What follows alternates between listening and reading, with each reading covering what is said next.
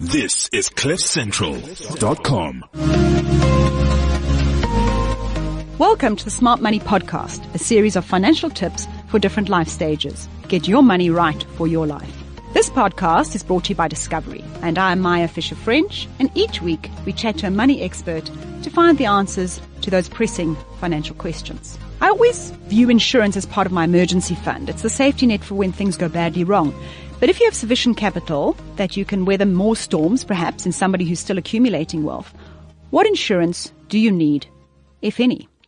And in studio today, we have Grant Khoury, certified financial planner. So we've been discussing with Grant uh, issues around estate planning, but one of the key areas in estate planning is actually liquidity and how important when when you've got a lot of assets and maybe not a lot of liquidity. How, how do you manage that in terms of estate duty, which is going to be payable no matter how you structure your your life, and how does one plan for that? In answering that question, I'd like to take you through the cycle of insurance mm. and, you know, potential estate planning. So if we just take an individual, they're out of uh, university and they start their working career, there's very little need for insurance at that stage. And it's also very difficult to engage with someone when there's not an immediate need. But that is most probably the best time for someone that's young, healthy, to take out insurance when it's extremely cheap, but it very seldomly happens. So let's take that 22 or 23 year old. They've now worked and a couple of years down the line, let's say they're 28 or 30, they've purchased an asset. They've purchased a property and they've acquired some debt. The need becomes a little bit stronger to say, do we need insurance? Does this debt need to be covered? Let's say this individual's still single. You would still have a difficult conversation to try and get them to obviously put some form of insurance in place. A couple of years later, he gets married and they have a family. The circumstances change drastically because now you've got joint incomes coming into a household. You've got children that where needs need to be catered for the next 20 odd years and the desire or need for insurance becomes real. And only then do people generally wake up and say, we need insurance. If something happens to one of us, mm.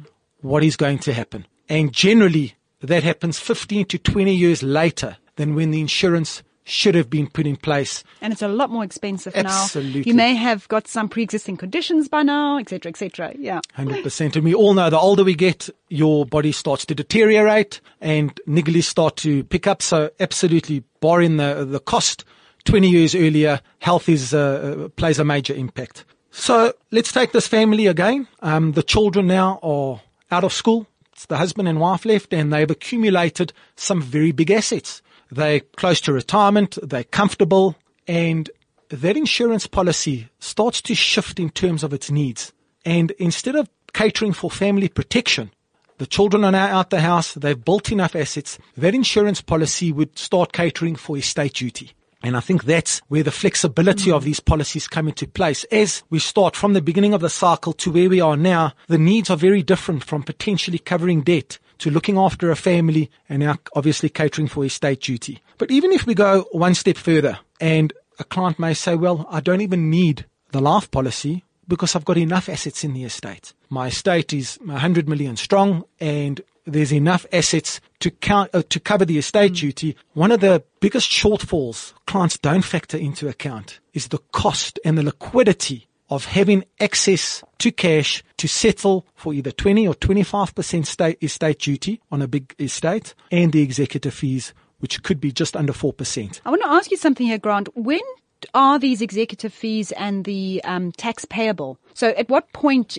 somebody is deceased? Is it like a week you have to pay it in or what is the hmm. time frame? So that's a brilliant question. The estate cannot be wound up until the executive fees are paid and, and SARS has been paid SARS the estate duty. always has to be paid first before anybody else. Always first creditor. Absolutely. So that's, I mean, that's really, really key. I mean, you could be leaving your family for years. And I, I, was just thinking about, as you were speaking about the, the property, you know, most assets, when we talk about having assets, most people include property in there. So it, it could be the, the family home. It could be a, a, holiday home. It could be investment properties. And those are incredibly illiquid. Um, and do you find that that there have been circumstances where people have had to kind of sell it for next to nothing? I, they always say if you want to buy a house, look out for the deceased estate mm. uh, sales. Yeah. Absolutely. So look, I mean, I can share a personal story there. One of my family members uh, left his business and a holiday home to his children. Uh, he had a very strong estate. And in short, he left the business to his son. And unfortunately, his son didn't have the business acumen to actually run the business and, uh, you know, continue with its success. And, uh, you know, that business was uh, eventually sold. But what he also did was he left a lovely home in Camps Bay to his children. And what people don't, firstly, that property was paid off. So there wasn't any debt owing on that property, but what people generally don't take into account is the ongoing expenses that you need to look out for when you own an, an asset of that nature.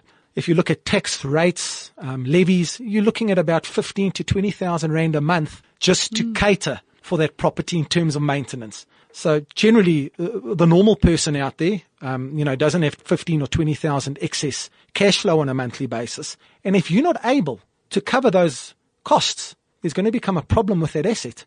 And not only that, if there's not liquid cash flow in the estate, what the executor has to do is follow the money trail.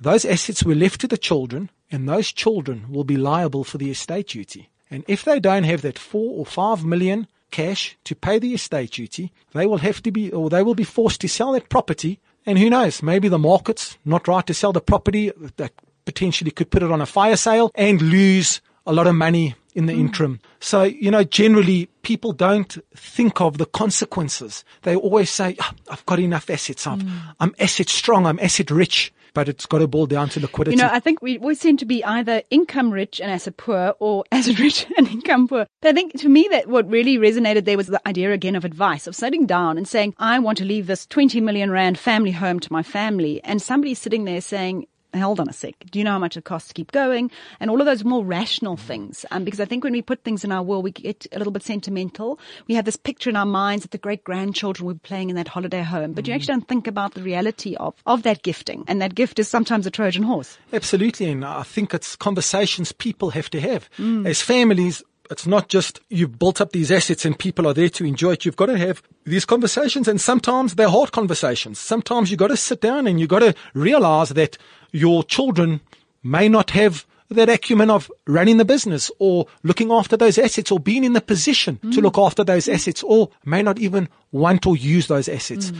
So very important to sit and have those family discussions. And I believe if you do that, you know, things can obviously become a lot simpler down the lines in terms of how you plan your estate. So now we've been speaking about the importance of insurance for liquidity uh, for estate duty. But are there other insurances that somebody who's asset rich should have in place, or or can they largely self-insure? You know, you're thinking. So when we talk about insurance, we say, you know, especially when you're accumulating, you've still got all these paychecks ahead of you. You've got to insure those. But what about somebody who's got the assets already? So absolutely. And one thing I've learned about people is people always want more.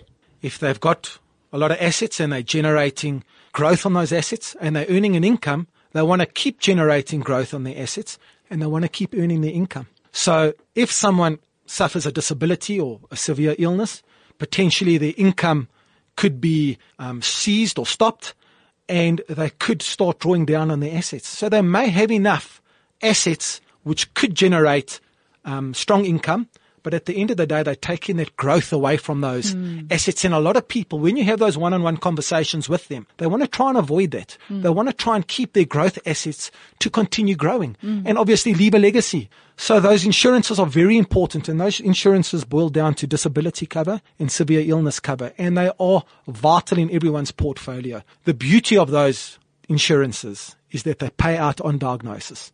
So at the end of the day, if you suffer a severe illness and uh, the underwriters are happy with the uh, conclusions, they pay out on diagnosis and the full amounts generally paid out. You know, I was thinking back to the liquidity story. So yes, you may have assets, but now you're in hospital, you may have some extensive care that needs to happen. You're going to have to start selling assets, not even perhaps the growth, you know, and, and selling some of those assets to really fund perhaps changes to your lifestyle, to your home, modifications.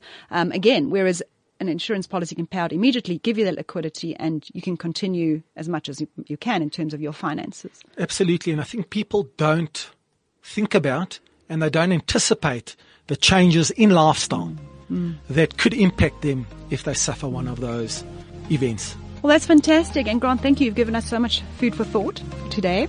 Please join us for more of these conversations on Smart Money, brought to you by Discovery. Get your money right for your life.